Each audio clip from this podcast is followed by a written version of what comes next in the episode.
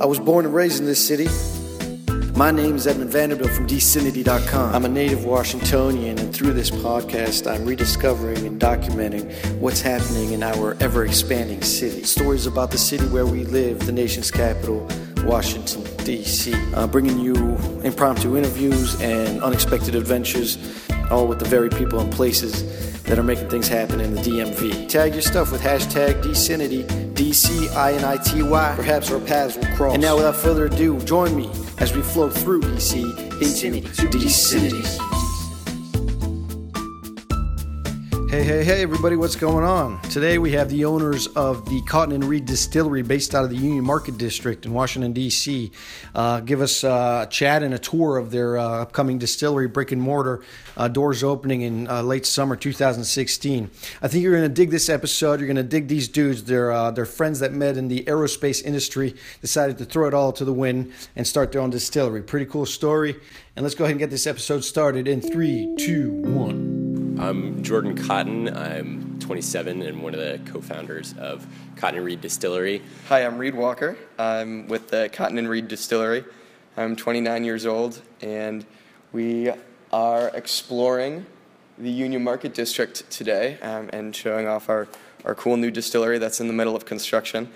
Um, I read a little bit on your website about you were you were at NASA before. That's how you guys met. You guys want to talk a little bit? What I'm interested in is how you guys met and how you made this transition from your previous careers to to making this leap.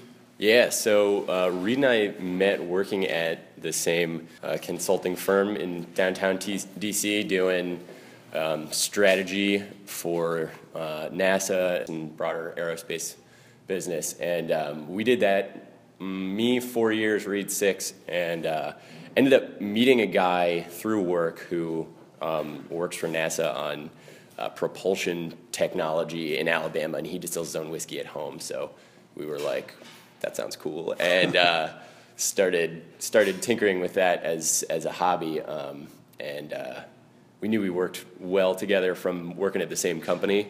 Um, for a number of years, and pretty quickly after we got into it on a small home scale, ended up deciding to uh, try and go legit.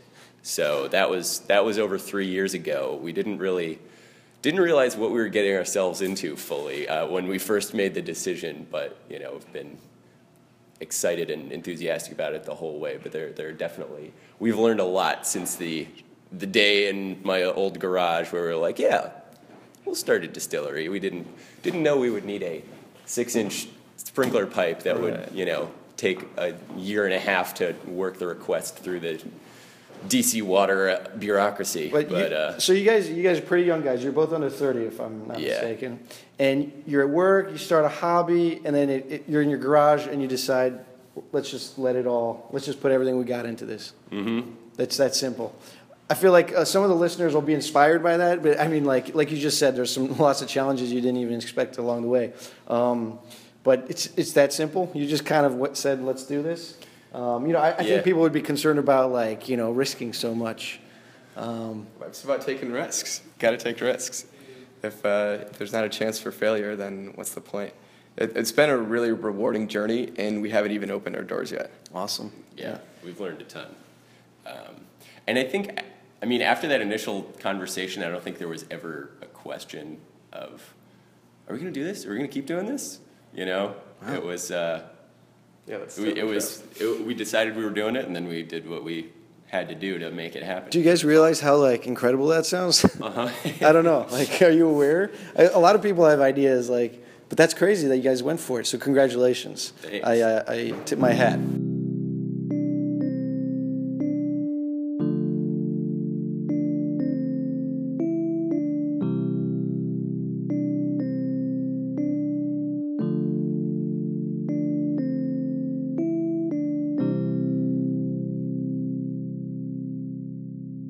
All right, so we're at Union Market or just up the street, and we're walking down. What is this? Fifth Street. Yes. Yep. And the concepts, I just kind of got more of it now. It's like there's there's a two part. There's going to be like a bar where anybody can come. Yeah, exactly. So in the back of the house, we distill, bottle, and distribute. And then in the front of the house, we'll have our bar and tasting room. So we'll be serving spirits uh, as flights to give it a little bit of a taste. Uh, but then we'll also be serving some some craft cocktails as well using those spirits. Yeah. And we really want the bar to be uh, treated as a more exciting normal bar, not as a distillery tasting room that you visit once and cross it off your checklist and feel like you don't have to come back to. We're going to be always doing new cocktails in here, doing different parties and events, and making it fun for people to come back. So yeah, it's it's it a repeat hangout spot. customer kind of thing. Yeah, yeah. Trying to create a, an environment that's welcoming Right. for. Not the I did the tour and now I never have to go back. Right, right. Awesome. So here Um, we are. yeah. At the front of Cotton and Reed Distillery, So uh, 1330 Fifth Street Northeast. 1330 Fifth Street Northeast, and I see a whole bunch of uh, four by eight paneling. Uh, it's, Yeah. it's all boarded up right now. We got some cinder blocks. It's it's still pretty raw. What's the plan for the facade? This will be all glass. All glass. 100% glass. Awesome. Yeah, the, the visual aesthetic that we're trying to, to go for is maintaining the character of the neighborhood, Yeah. yet at the same time accentuating what we've got going inside. So we've set the still, our, our equipment inside to create a visual line from the street back to the distilling area. Awesome. So from here, as you look back, you can see the still, Yeah. The copper still poking up right there. Right, right. Okay. 17 feet tall, poking up through the ceiling.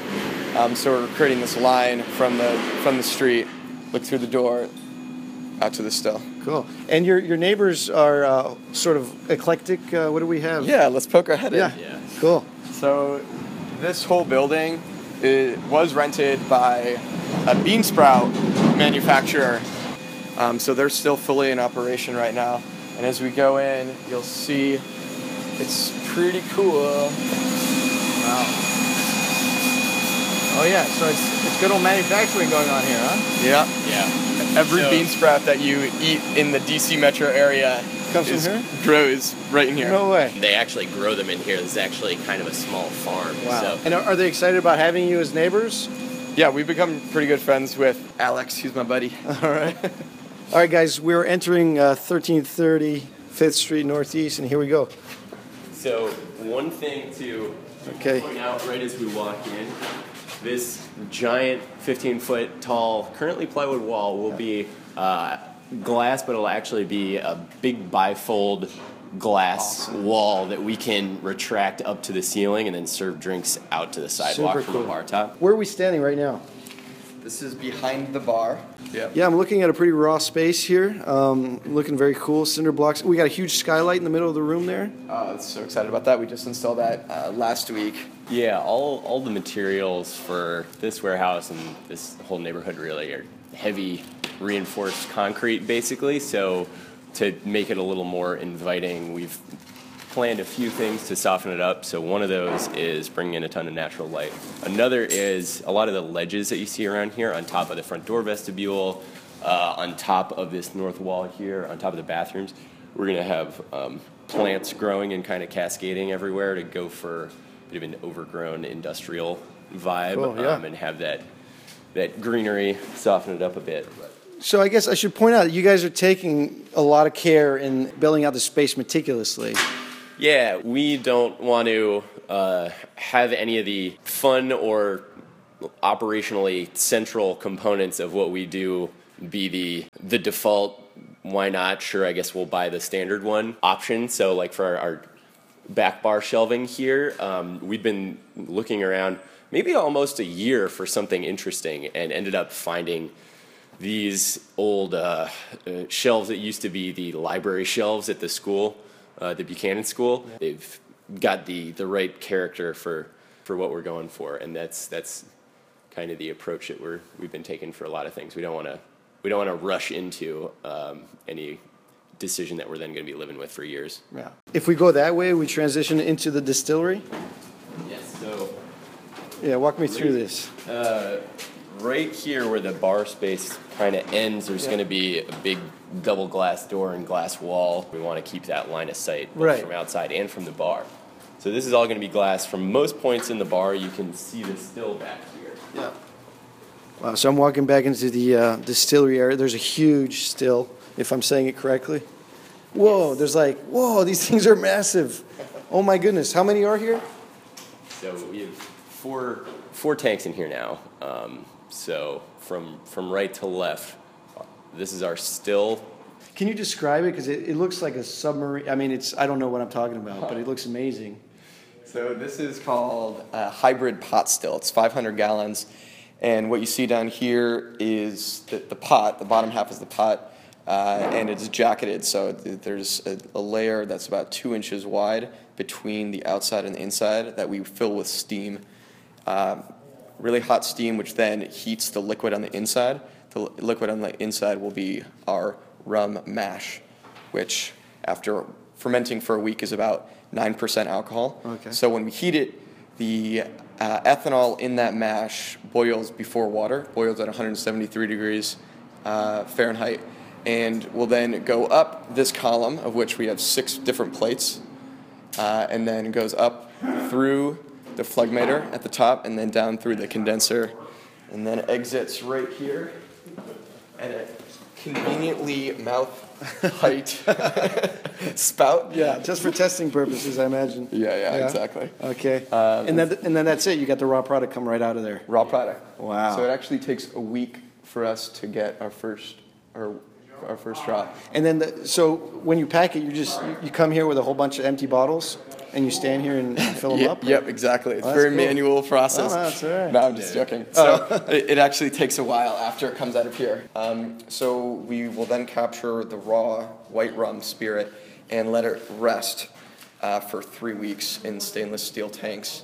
Uh, there's um, the flavor changes considerably in the first few weeks, just as um, the flavors integrate, and so we want to let it rest before we bottle it and sell it.